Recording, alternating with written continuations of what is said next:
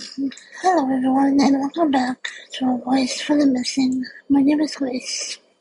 If you would like to submit a case for me, please go to my new website, avoiceforthemissing.net and click on the case submissions link where you can put your name, phone number, and tell me about the case that you would like me to cover, and I will get back to you as soon as possible. Uh, and let's get let's get into this week's episode. This week's episode is on the disappearance of Gary Mathias. Gary and his group of friends were from Yuba City, California, with mental disabilities, who attended a college basketball game at California State University, which is in Chico. On the night of February 24th, 1978, four of them, Bill Sterling, age 29, Jack Huett, age 24, Ted Weir, age 32, and Jack Madruga, age 30, were later found dead. The fifth, Gary Mathias, age 25, has never been found. Several days after their initial disappearance, the group's car was found abandoned in the remote area of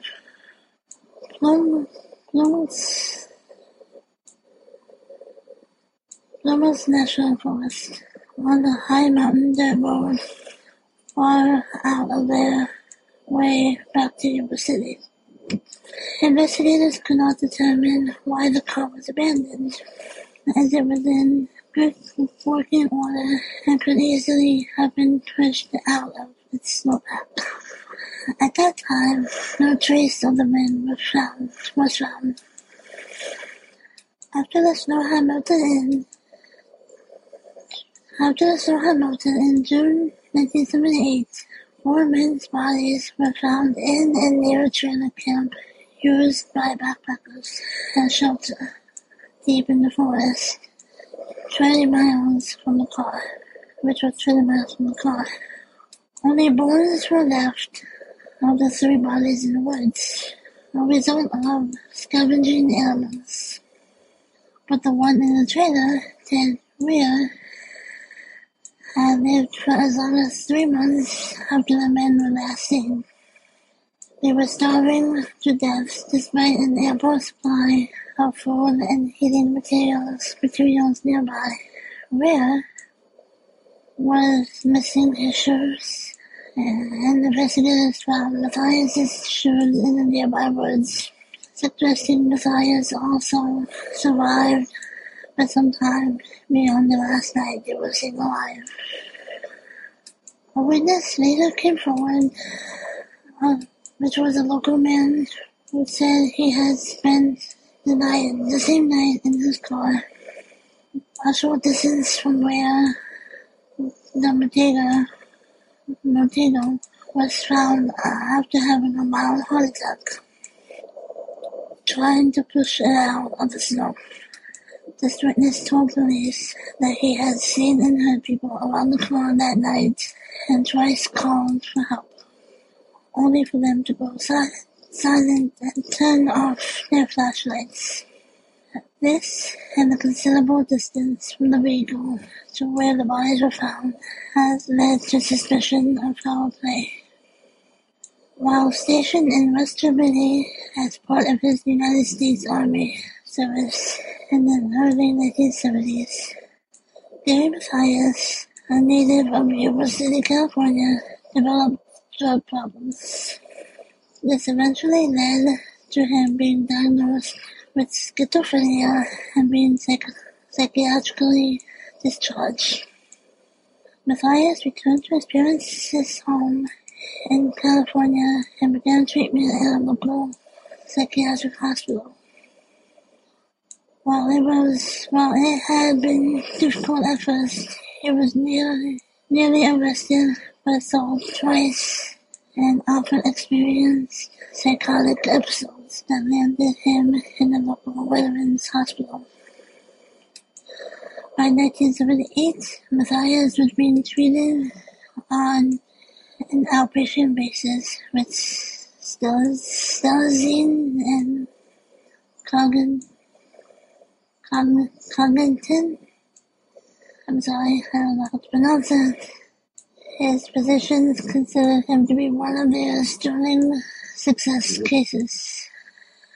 Mathias supplemented, supplemented his army disability pay by working in his stepfather's gardening business. Off the job, outside of his family, he was close friends with four slightly older men who either had slight intellectual disabilities which were sterling inherit or were in, informally considered slow learners, which was rare and Madruga, also an army veteran. The men lived in Yuba City and nearby Marysville. Like Mathias, each man lived with his parents all of whom referred to them collectively as the boys. The five men's favorite leisure activity was sports. Their family said that whenever they got together, it was usually to play a game or to watch one. They played basketball together on a team called the, the Gateway Gators which is a local program for people with mental disabilities supporting this team. On February 25th, the were due to play their first game in a week-long tournament sponsored by the Special Olympics, for which the winners would get a free week in Los Angeles. The five men had prepared the, prepared the night before, some even laying out their uniforms and asking their parents to pick them up on time.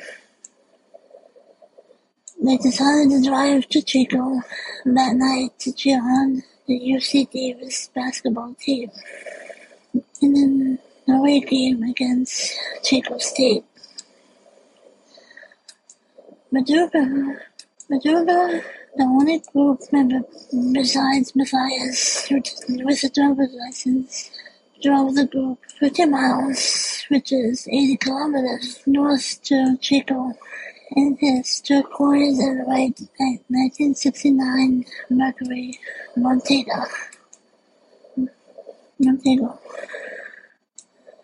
After the Davis team won the game, the five friends got back into Madruga's car and drove a short distance from the Chico State campus the Behr's Market in downtown Chico. There, they bought snacks along with sodas and cartons of milk to drink. It was, shortly before the store's 10 p.m. closing time. The clerk, the clerk later remembered the men because she was annoyed that such a large group had come in and delayed her from beginning the procedure of closing the store for the night. None of the men were seen alive again after that point. At their homes, some of their parents stayed up to make sure they, they returned. Uh, when morning came and they had not, the police were notified. Police in Butte and Yuba counties began searching along the route the band took to Chico. They found no sign of them, but a few days later, a Plumas National Forest ranger told investigators that he had seen the Montego parked along Oroville Quincy Road in the forest on February 25th. I generally sympathize with the families who lost their loved ones due to whatever transpired on that awful day. I don't know if Mr. Mathias will ever be found, but I don't think he will be found alive after so many years.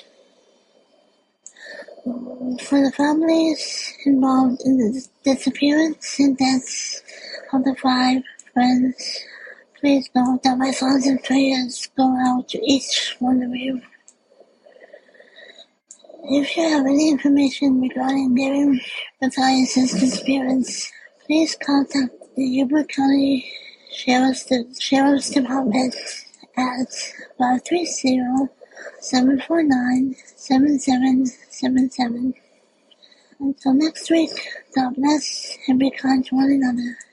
Again, the Yuba County Sheriff's Department is 530 749-7777. God bless, take care, and have a wonderful week. And just as a reminder, if you would like to submit a case, please go to voiceforthemissing.net and click on the case submissions link. And you will be able to fill out the form, and I will get back to you as soon as I possibly can. Take care, God bless, and thank you so much for watching. Bye.